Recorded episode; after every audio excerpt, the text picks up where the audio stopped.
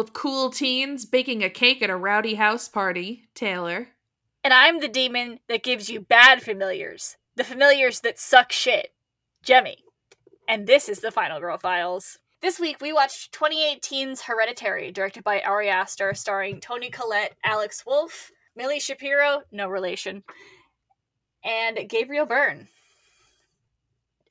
The movie, I think, that kind of kicked off the elevated horror genre thing. It's like Yeah, this and so. this and Get Out were the two big ones. Yeah, for sure. Uh, let's get trigger warnings out of the way first. We Uh, got a lot of them. got a lot of them. Car accidents, death of a child, uh, discussions and on-screen depictions of suicide. There's a character who uh, details uh, her attempts to induce a miscarriage, unhealthy and abusive family dynamics, and a lot of heavy emphasis on the grieving process and the emotional toll that it takes on people. And if that sounds like a lot, it's because it is. Yeah, this movie is, a lot. a lot. So if any of those trigger warnings get you, I'd say skip this one mm-hmm. because it's very good, but it's also very, very, very heavy. Yeah, this is not a Beyond the Valley of a Dolls situation where there's a lot of stuff to trigger warn for, but it's all kind of a silly, goofy time. Like, this is a very dour film, I would say. Just for like for uh comparison, this is the second time I've watched this movie. The first time was in theaters, and I have only now just been like, okay, I'm ready to watch Hereditary again. I remember I kept bringing up bringing it up to you. Like I brought it up a few times as like something that we could do on the podcast and I remember every time you were like I don't know if I want to watch it. if I'm ready I to did. watch I it again. wasn't sure if I was ready, and yeah. Were you ready this time? Yes, I was. I was surprisingly more ready than I thought I would be. Uh, what rewatching this movie is actually a completely different experience from watching it. I feel like. Yes. I Uh, had that uh, experience too. Well, so now we're there. uh, yeah, now that we're on the subject, uh, what are your memories with this movie, Taylor? So I saw the trailer for this movie uh, when I went to see uh, A Quiet Place uh, with some friends that I went to college with. And A Quiet Place is like fine, it's an okay movie. I remember seeing the trailer for Hereditary for the first time more vividly than I remember anything about A Quiet Place. Really? Yes, because it freaked me out so badly. And I just remember sitting in the theater and thinking to myself, I'm never going to see this movie. and then you did. But then I did. the first time I ever watched it, uh, I waited until it was like until I could watch it at home because I was like, if I watched this in the theater, I think I might have a panic attack. Uh, and it was probably the correct decision because I very nearly had a panic attack watching it at home because it's just that kind of movie. Mm-hmm. And uh, no fun stories or anything. It was just so stressful that I was I like you know when a movie is good but you're just not having a good time watching it. Like that's this movie. Mm-hmm. What about you? Yeah. Um I saw this movie for the first time with my then girlfriend in theaters and it was our first date. Stop it right now. it was our because we were okay, there were two movies out when I went to go visit her in uh in South Carolina. Uh, this is by the way friend of the pod Carm uh who Elle was talking about last time. Uh, we dated for a little while. It was a whole thing. And we were like, well, we're going to go see Upgrade and Hereditary while I'm visiting. And Upgrade is like a very like fun sci-fi action movie directed by Leigh Whannell, which I it's not I don't think it's we're ever going to do it on the podcast cuz it's not quite horror, but it's it's a fun time and I highly recommend it. And uh we missed out on our showings of upgrades. We were like, well, let's just go see Hereditary instead then. And then we spent the next two hours clinging to each other in a movie theater, eyes wide, staring at the screen. And not in a fun way. Not in a fun way, Taylor. Not in Not a fun in a way. not I in don't a think fun date way. I don't think Carm like moved once. oh no we were just like sitting there and we had to like when we left the theater, I was like, Can we go home and watch something nice? yeah, this is so the kind of movie that just like does that to you. And then, in case you needed to know what kind of people we were in 2018, we went home and watched Saw 3. yeah, because that's a nice time. That's a nice time, you know. It's a nice time. Oh my god. Um yeah, so that was me seeing Hereditary for the first time and I haven't watched it since uh until yesterday. What were you expecting going in on your second watch? I I knew better than to expect that it would be like the first time because mm-hmm. you I don't think you ever watched the, the same movie like in the same way twice.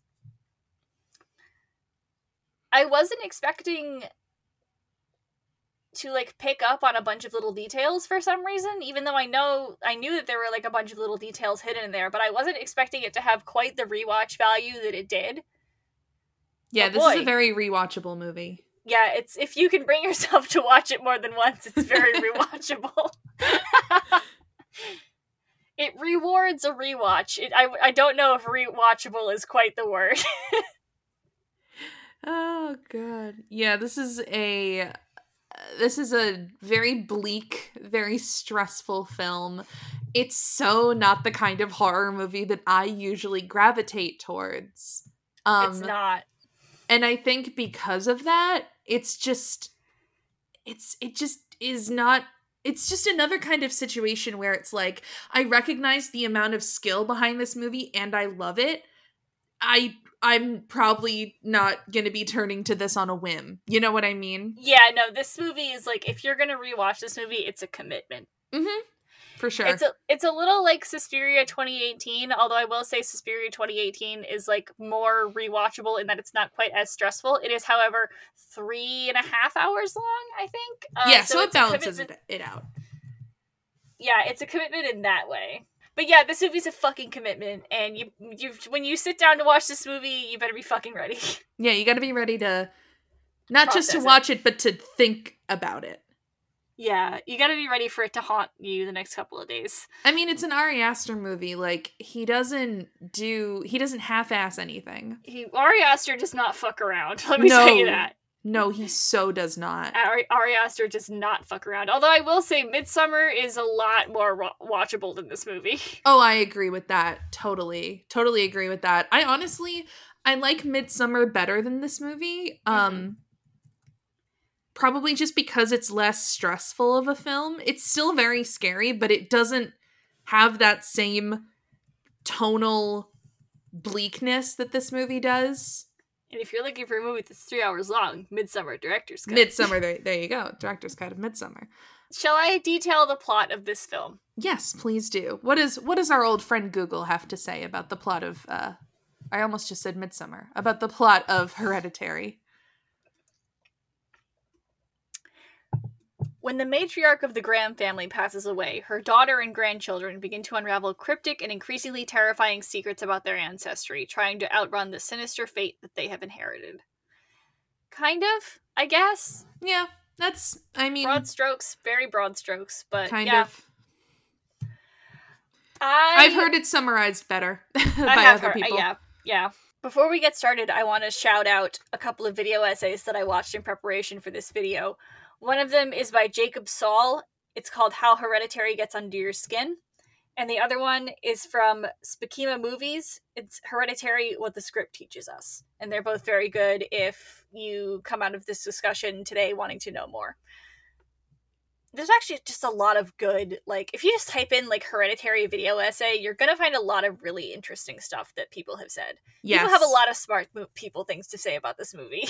And rightly so, included. because it's a cool ass movie.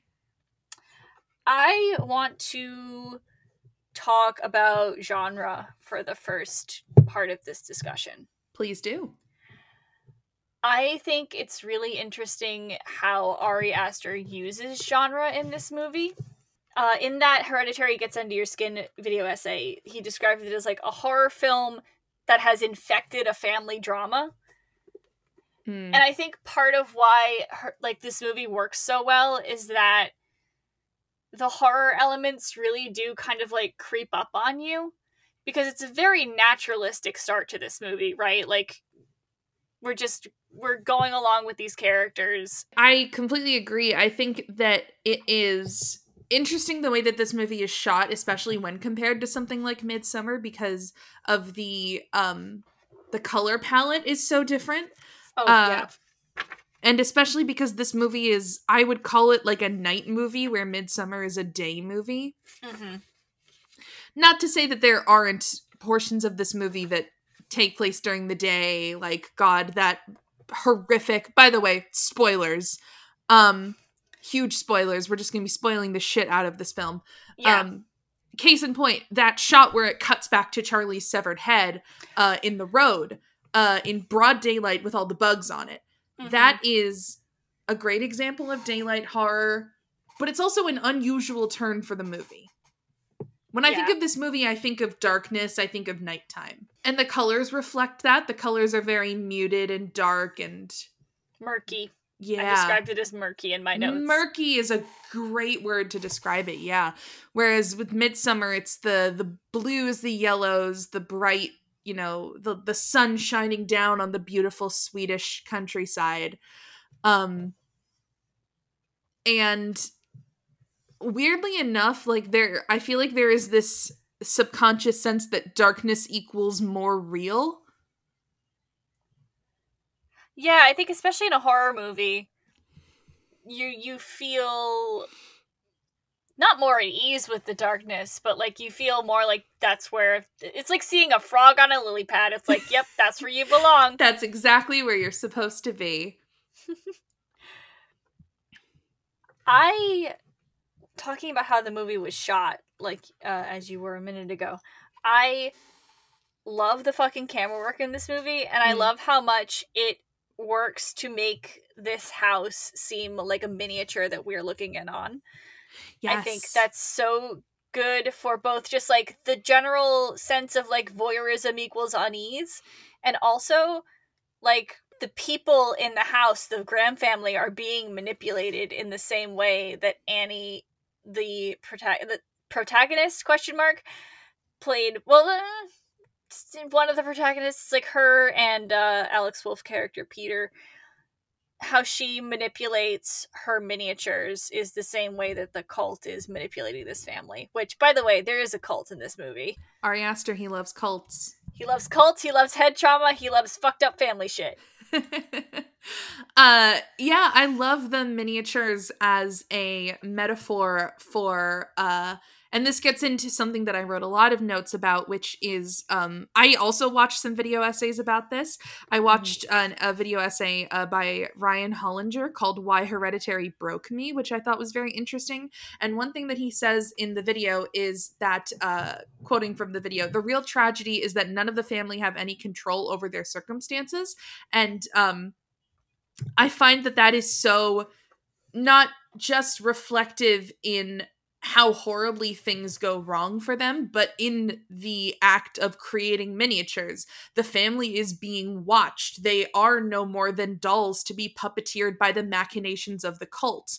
Mm-hmm. And that also ties into the scene uh, in Peter's class at school where they're discussing uh, Greek tragedies, uh, specifically Sophocles uh, and Oedipus Rex. Um, I love a school lecture that ties into the themes of the movie. You Yes! get it here, you get it in Halloween, you get it. yes, Uh, that's the, those are the two big examples I can think of, but I did note that down. they do it on in a Nightmare on Elm Street too. Oh, do they? I Yeah. Nightmare on Elm Street in a minute. uh and i i love that scene uh with the the discussion of the function of tragedy uh and the the question being posed uh to the students which is sort of also being posed to the audience of is it more or less tragic if the characters cannot change their fate no matter what they do because the class is talking about the story of oedipus and you know the thing with oedipus is that he hears, oh, there's a prophecy where you're going to kill your dad and marry your mom. So he's like, okay, cool. So just to avoid that, I'm going to go to a completely other kingdom so that I, there's no chance of this happening. Only to find out he was given away as a child by the king and queen of the kingdom he runs away to. And when he kills the king and marries the queen, those are his parents, and he has fulfilled the prophecy. And so it's this womp. womp womp. So the act of trying to avoid fate only like like it doesn't matter. Like no matter what you do, you can't escape the manipulations of these horrible, horrible people who have a plan for you and are going to see that plan set into motion no matter what. And ultimately, you know, Charlie dies. The Mhm. plan to have Paimon possess Charlie falls through. But it's okay. There's another kid. they can't escape the fate. The fate being that one of those grandchildren is gonna be possessed by that demon. You guys remember how we said this movie was bleak? It's so It's fucking so bleak. bleak. It's so pessimistic. Ugh. And it's not usually my thing, but I I I like to look I like to look at it once in a while. you like to indulge in a little a little Yeah. bleak horror a little bit of bleakness, a little bit of as of a um, treat. Yeah, as a treat. A little bit of pessimism as a treat. We need to we need to talk about Charlie's death. Okay, Cuz that is the thing that everybody remembers about this film. Like uh when I told um uh my sister that uh I was doing this on the pod, she was like, "Oh, yeah, the decapitated little girl movie." you know? Her- like her- that's the thing that everybody knows about Hereditary. Like, yeah, it's Yeah, a her- movie where the little girl gets her head cut off. her head hit tree. Yeah, Mm-hmm. her head hit tree. her head do hit tree and god something Oh. about the way that that scene is filmed is so awful it's just awful to watch Peter's reaction is what really gets me because you never in fiction, I feel like, see that kind of reaction to a death where you are just like paralyzed, stock still. The way the camera tracks his movement toward like the rear view mirror and then away, it's so harrowing. yeah and also when he gets home and he does not even have the strength to tell his parents what happened. He just leaves her body in the car and gets in bed and leaves that body for his mom to find the next morning. And we don't see Annie find Charlie's body, but boy do we hear it. We hear it. And it and is it's a tight it's a tight close up on Alex Wolff's face as Toni Collette hear- screams. as Toni Collette screams. God, can we please like I want to know if Toni Collette did any like permanent vocal damage to her like vocal cords in this movie cuz oh boy. I saw an interview with her recently where she was talking about how as an actor, you have to like work really hard to not let your body take on the emotions of your performance as if you're really feeling them and and that was something that she had to learn how to do on the set of Hereditary. Yeah, it makes sense. If any movie was going to teach you how to do that, it's it's this one. Yeah, cuz it's just like your body when you're screaming and crying all day, your brain doesn't have the the distance from you to be able to compartmentalize that. You that's something that you have to learn how to do. Mm-hmm. And I just found it really interesting to hear her talking about that because that's something something that you really hear about with actors is like the amount of prioritizing of your own mental health that you have to do when you make a movie like this. And you can have mm-hmm. the most supportive wonderful director crew fellow actors in the world. It's still just something that your brain will do.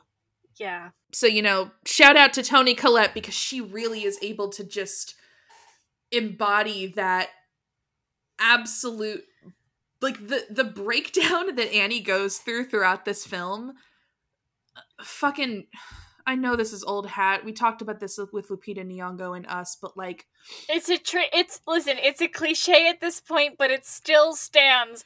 That woman was robbed. she was robbed she deserved an oscar she d- she just did I know, like saying Toni Collette deserved an Oscar for Hereditary is like saying the sky is blue at this point, but it, it bears saying.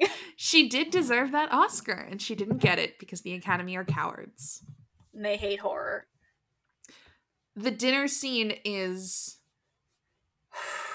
so hard to watch and not just because you have to try to put all of the memes about it out of your head before you watch it you know? At this point, yeah. At this point, so this is just a, a sidebar, but um, one of my favorite, I listen to a lot of ASMR uh, to go to sleep, and one of my favorite ASMR creators is a woman uh, who goes by ALB in Whisperland, and she did. I don't know if you've seen this, but it's very funny.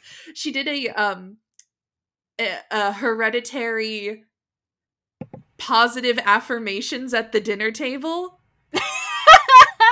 Like it was like a version of this scene where she was just quietly being like, "It's okay.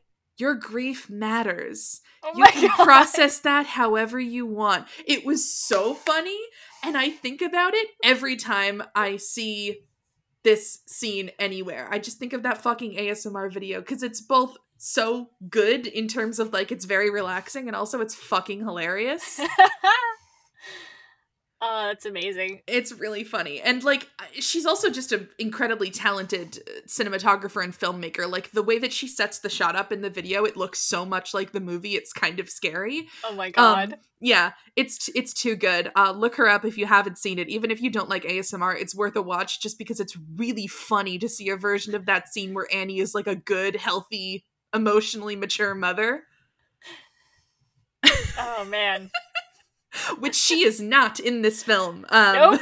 no. No, not in the slightest. This is a woman who has never dealt with any of the problems in her life ever and is now taking that out on her entire family in the worst possible way. Ah, on a scale of Annie Graham to Wanda Maximoff. I'm sorry. We were not going to get through an episode about a movie about grief without one WandaVision joke, okay? I'm sorry. I'm done. That's it. Taylor can start pe- uh, penalizing me after this. You put one quarter in the Wanda Maximoff jar. One quarter in the MCU jar, okay? Taylor Um, got really rich off our Doctor Strange episode. yes, I did. I I bought a yacht with that money. It was very wonderful. Um and our Werewolf by Night one. Two yachts. two yachts. I got two yachts. I remember something my friend Cecil said, friend of the pod Cecil said back in the day when this first came out. He was talking about like this movie keeps threatening you with seeing the head again. yes, it does. And you never do. You never see it again after that first shot. But that first shot is so shocking. And the rest of the movie is just like, you're going to see the head again.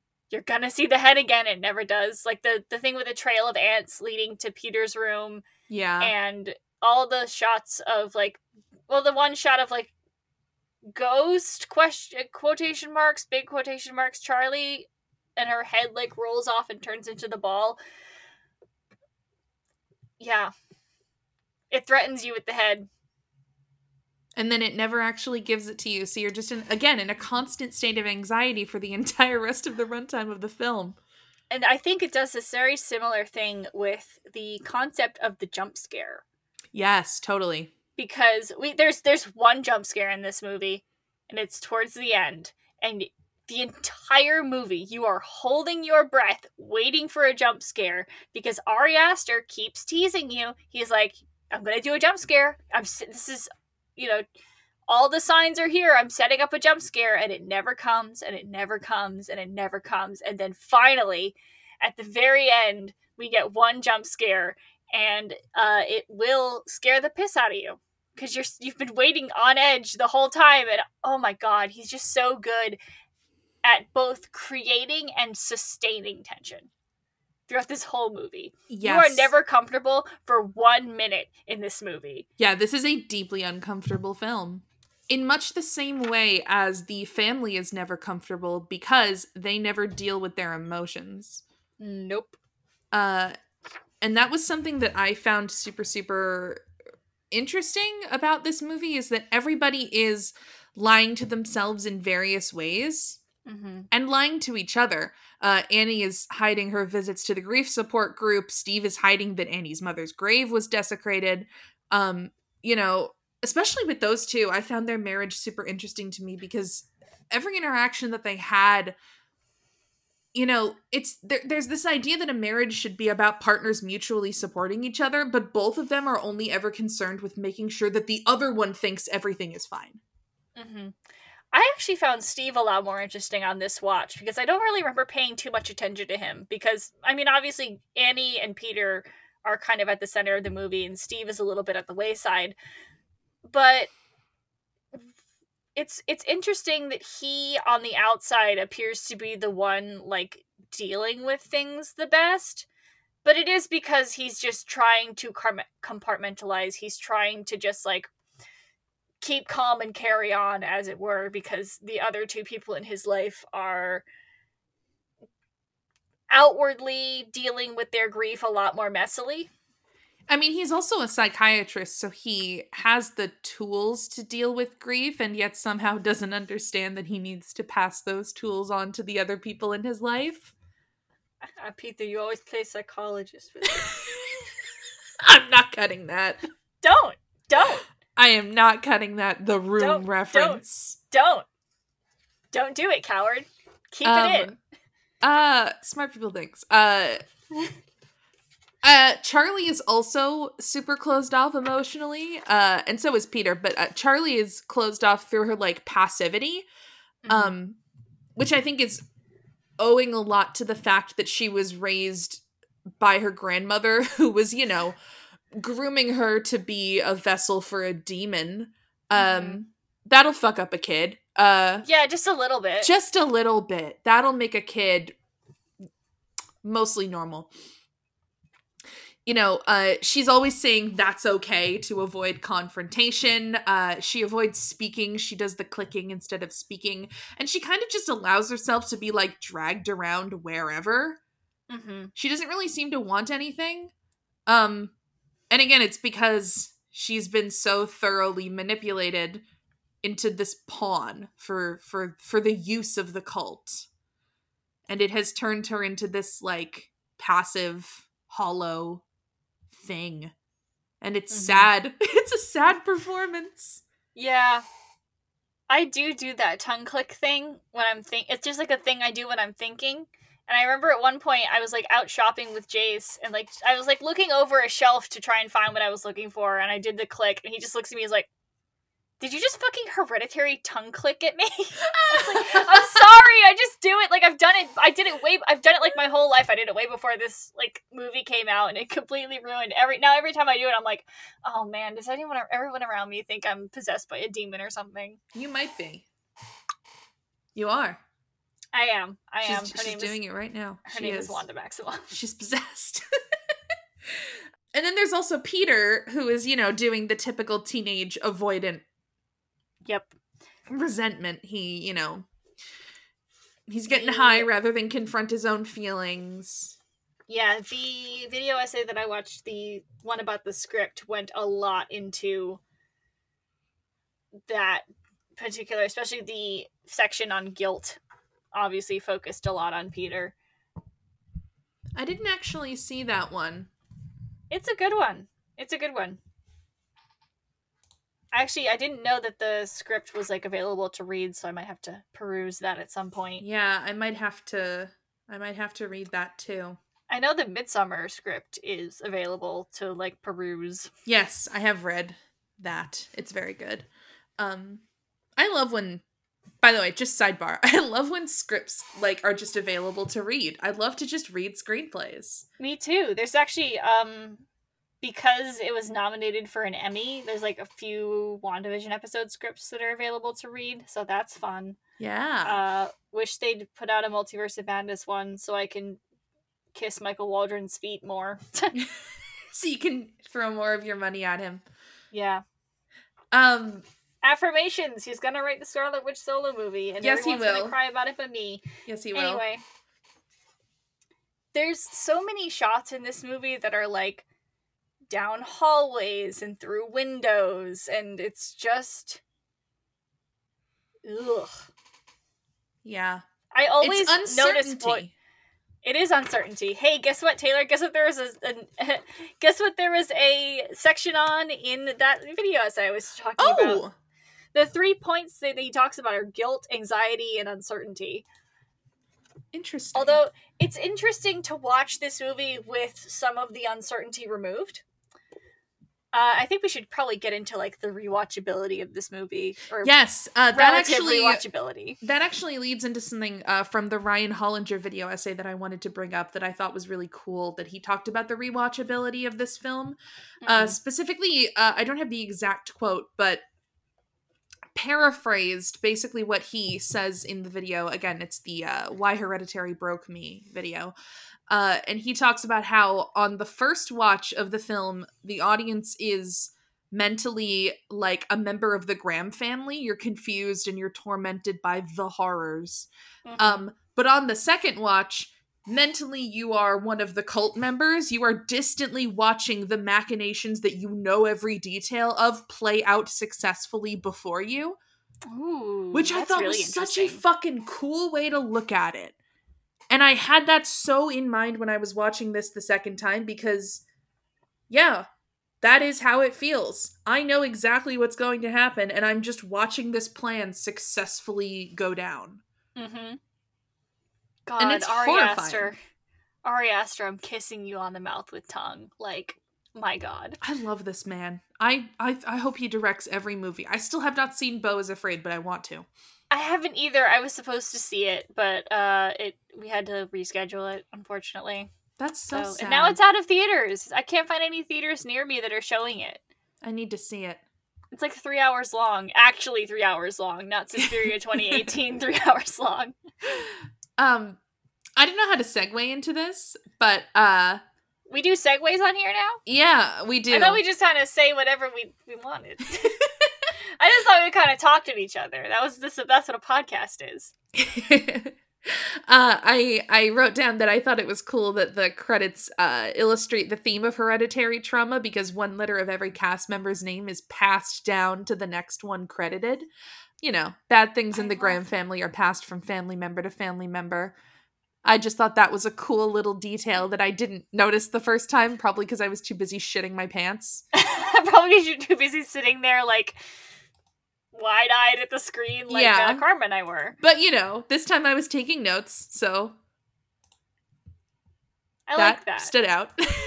That's fun. that is fun. It's one of the only fun thing about. yeah, I was gonna say it's nice to have something fun in this film because God knows there's not much. Uh, going back to Charlie's death, uh, I thought it was so interesting that the marketing for this film, Mhm. like, primed you to think Charlie was gonna be the main character, Yep. or at Heavy least on Charlie. you in the know- ad- the advertising. focused on for more than the first thirty minutes until she dies. Yeah, definitely. This the trailer set this movie up as to be sort of like your classic, like spooky kid kind of movie. If Yeah. not, you know, pants shittingly terrifying. And I remember seeing the trailer and being like, okay, this is like a creepy kid movie. This is like a Yeah. creepy possessed kid movie. And like it Mhm. is, but it it so isn't. It is, but it's not. I think that Milly Shapiro knocks it out of the fucking park in this film. She's so talented. Has she been in anything since? Not really, which is sad. That's sad. I'm I'm really surprised because this movie made such a splash when it came out. This movie was like the the darling of the horror sort of community for a long time.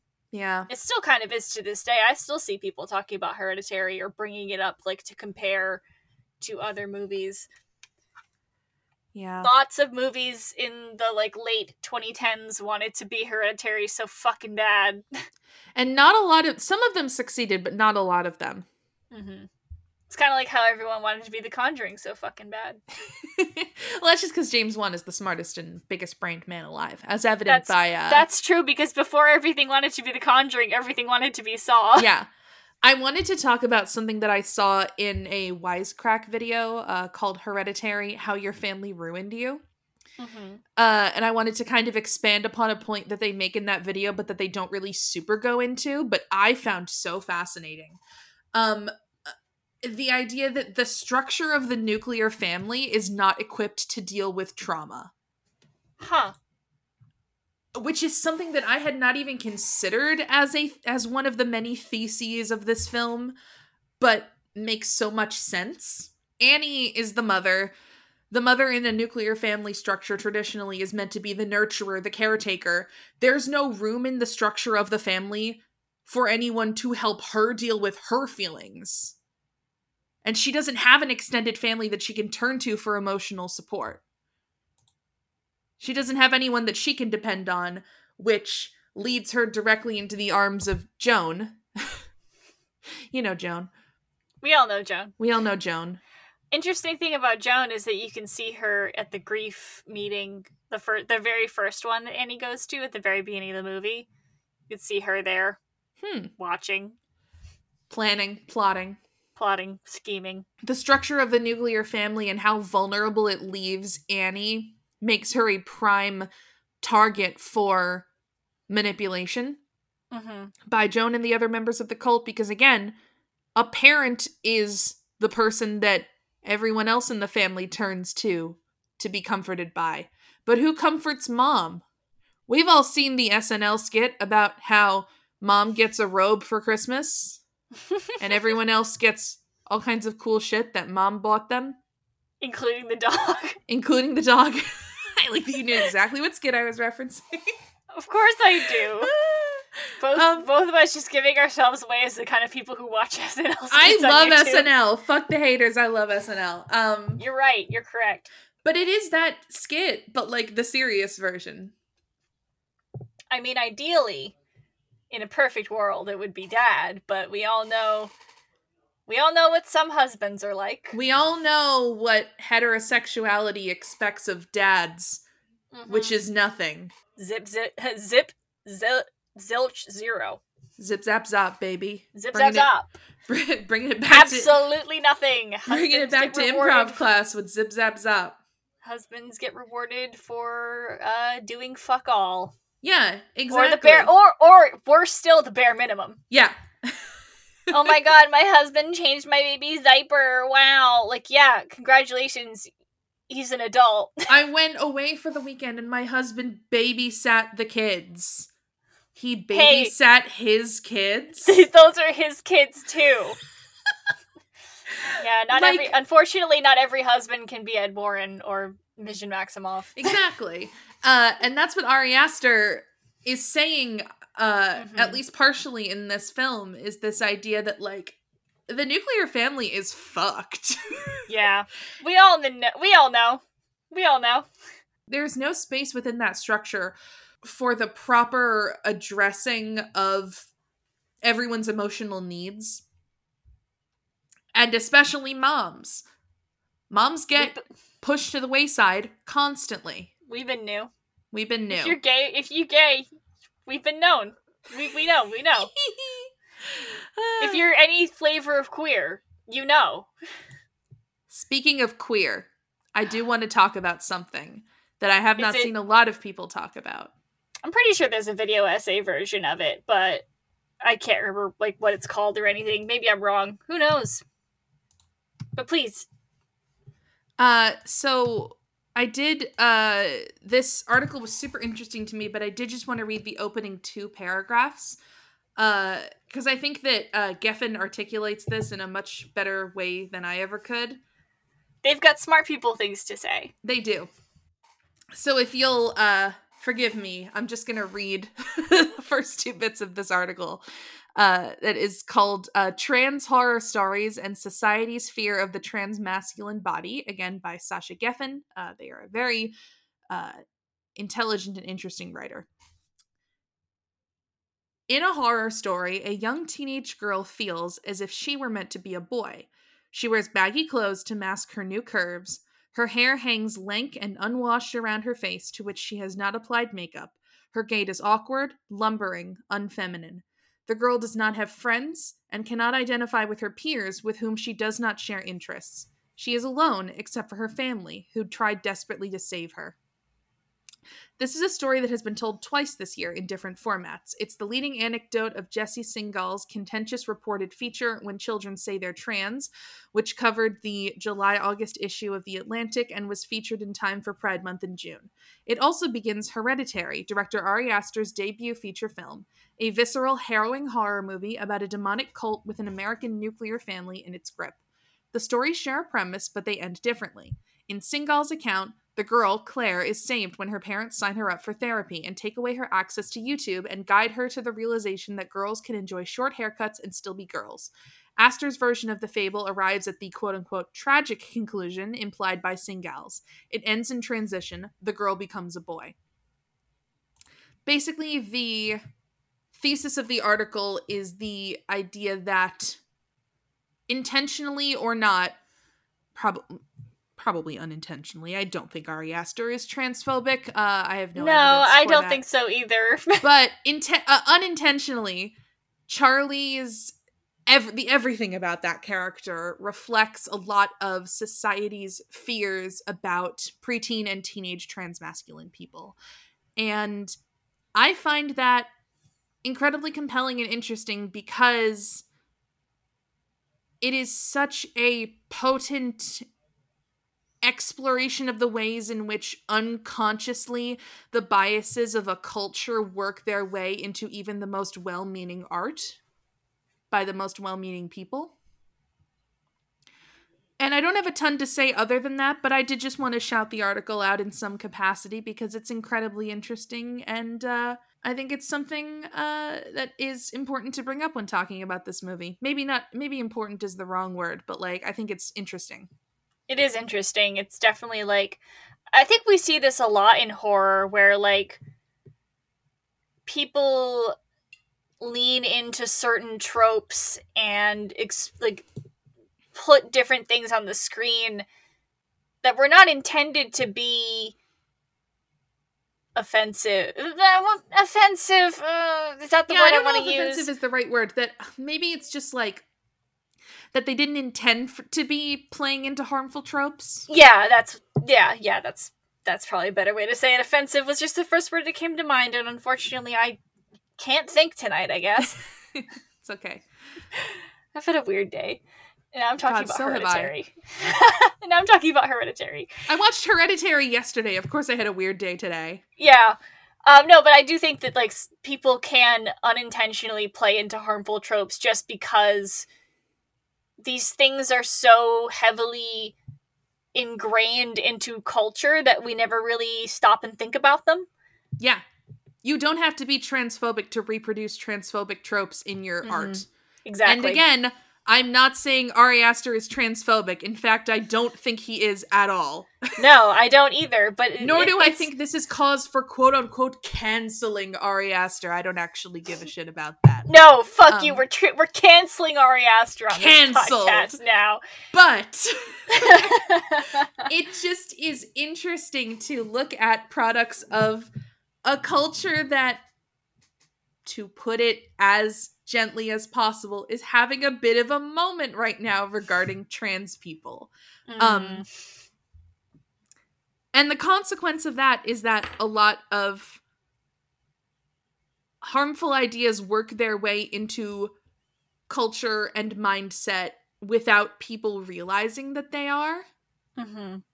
Um I just think it's interesting. And I think also there's an element in Charlie's character that um uh, Geffen touched on in their article about uh, the idea that, like, the, and a lot of horror movies do this where it's like traits that are assigned to characters to mark them out as quote unquote scary are just often things that neurodivergent people do. Case in point, the clicking thing that you literally have done for years.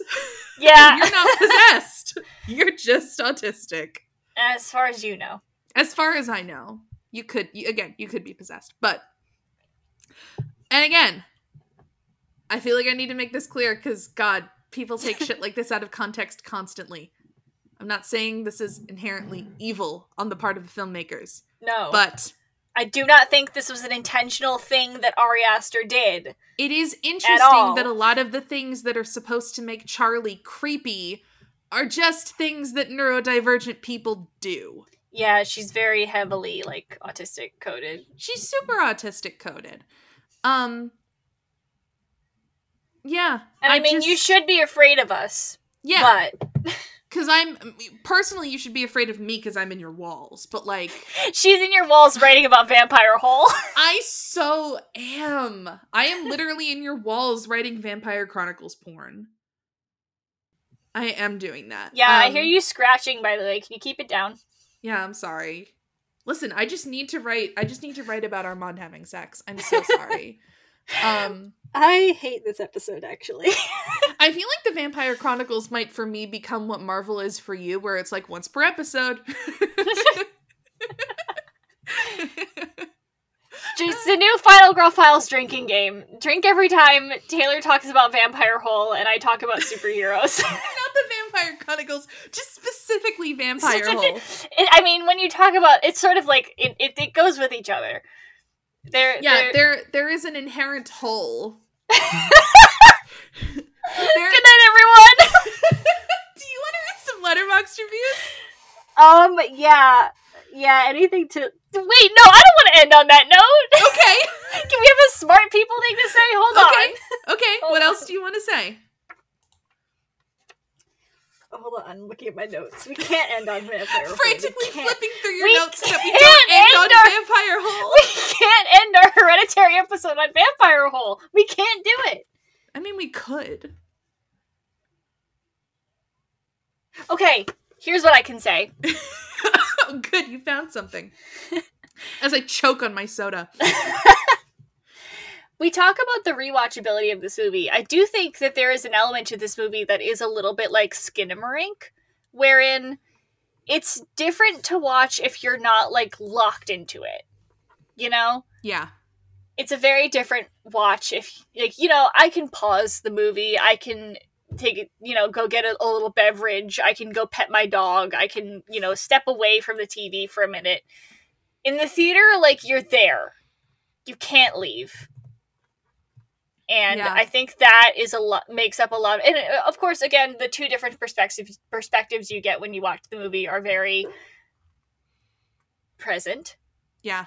but there is also an element of being able to get up and walk away that makes it a little bit less harrowing to watch at home Yeah. uh which i think is a good thing if you need to rewatch this movie I was just having a conversation with friend of the pod, Liz. Uh, she doesn't really like horror movies, and I was saying that I used to be very afraid of horror movies. And the trick is that you just gotta watch them at home, and you gotta know uh, when a jump scare is coming, so you can uh, turn the volume down.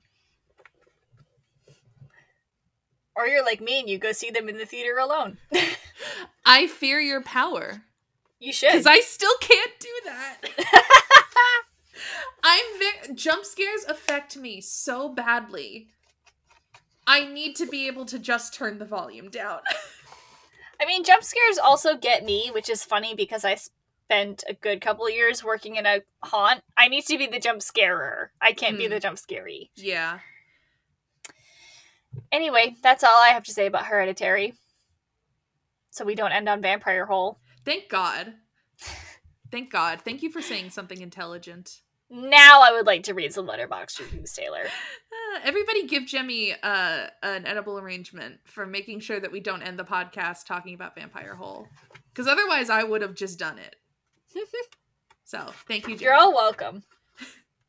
I Uh, found one last smart people thing to say. So I do a segment on this podcast called Live Laugh Letterboxd, where I read funny Letterboxd review. Letterboxd is the best app. I love it. I love to be on it. I love to put my little movie reviews in there, and I like to read other people's movie reviews. I like to make people read my opinions. Yes.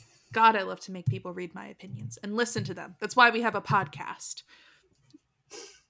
Uh, Siobhan says, What if we kissed in King Paimon's treehouse, one of the eight kings of hell, while rejecting the Trinity and praying devoutly to him? Four and a half stars. Oh, I'm fanning myself. I know. Don't flirt with me like that. Ugh. And we were both girls. And we were both girls. That's the most important part. Eric says, Swear to God, if my grandmother is hiding some crazy shit like this in a photo album, then it's on site. She's already dead, though. You can find her ghost. That's true. You could. Kate says, Toni Collette, I would really like the miniature model you made of my wig back, please. Four and a half stars.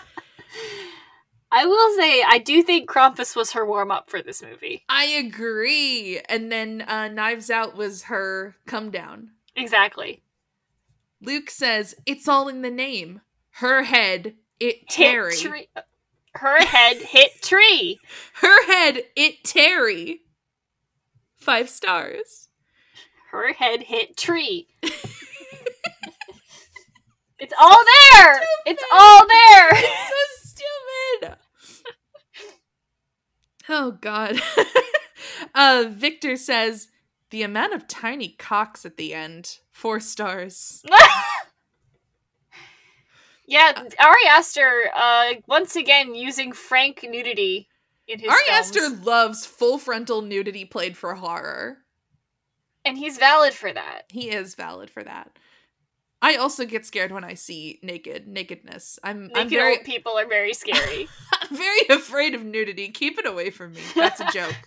um Fork P Tone, I think that's how you say this person's name, uh, says advice that I've never followed in my life. Do not smoke weed. Three and a half stars. you. I've never I've I have never seen weed in real life. Nope, you never have. I never have. Ever. I never have. Not for lack of trying. Not for lack of fucking trying. Hey guys, did you know I can't get high by ingesting things? Do you know how I found that out? I found that out watching Zardoz with my fucking siblings, both of them like in the stratosphere on these edibles, and I was just like, I feel nothing. You're just hanging out. I was just hanging out watching the two of them like flying through outer space. hurtling rapidly towards the planet Venus. While you were just sitting there watching Zardoz sober. sober. I had to knock off a, my re- like a star off my review of Zardoz because I was like, this movie like it was great, but I think it would have been even better high, and my edible wasn't hitting. Anyway, You were the one person who was able to say this edible ain't shit and mean it. I the the amount that I tried not to say this edible ain't shit because I I thought if I did. Maybe would it would send hit- you to it would- It would send me to space, and it didn't. Yeah, Anyway, sad. tangent, side tangent about my bitterness. That's why people listen to this podcast for our sparkling personalities and our funny life anecdotes. That's true. Uh, Danielle says, still don't think high schoolers are sophisticated enough to put nuts in chocolate cake, but it's okay.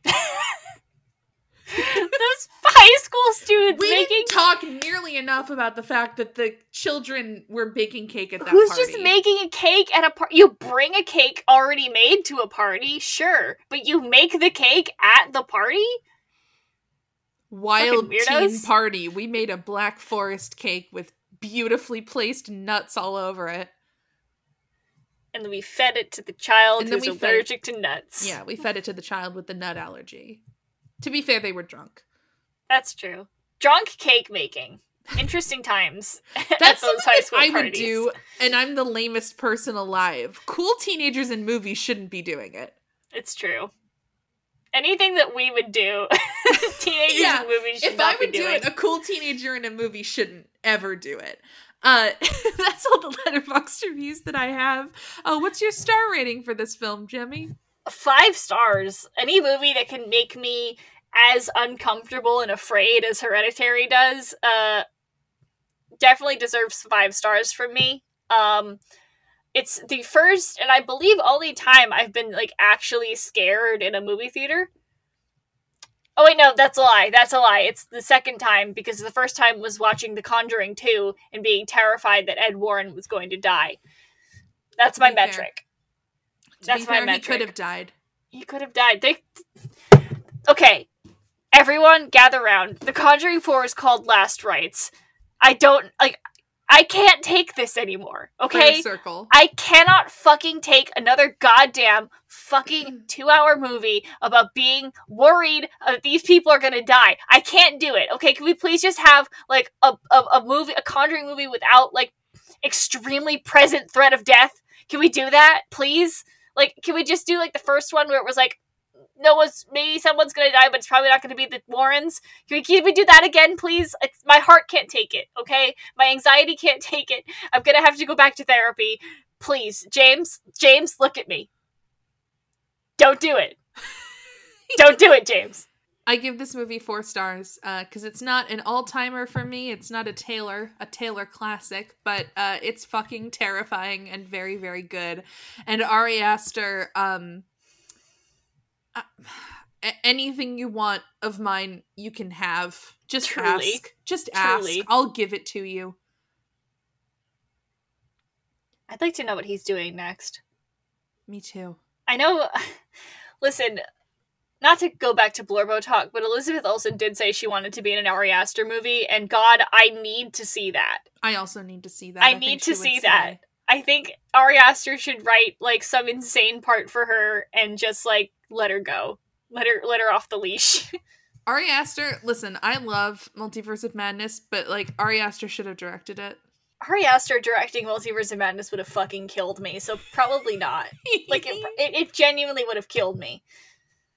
Anyway, so insane episode. Guess Mhm. what? It's gonna get more insane because next time we're watching 1979's The Brood, directed by David Cronenberg, and you know what David Cronenberg is like. He's a crazy person. yeah. I love The Brood. So It's a great movie. we're continuing uh, our month of May, Bad Moms May, hmm by talking about another bad, fucked up fictional mom who Yep. also gives in a, ridiculously slay performance that should have Ugh. won her an Oscar but didn't. if you enjoyed what we did here today, you can follow us on Twitter, Instagram, and TikTok at FGF Pod. And you can also give us those five stars on Apple Podcast, Spotify. Just do whatever you need to do on your podcast platform of choice to let us know you enjoyed our little show today. And we will see you next time for The Brood. Bye, guys. Bye.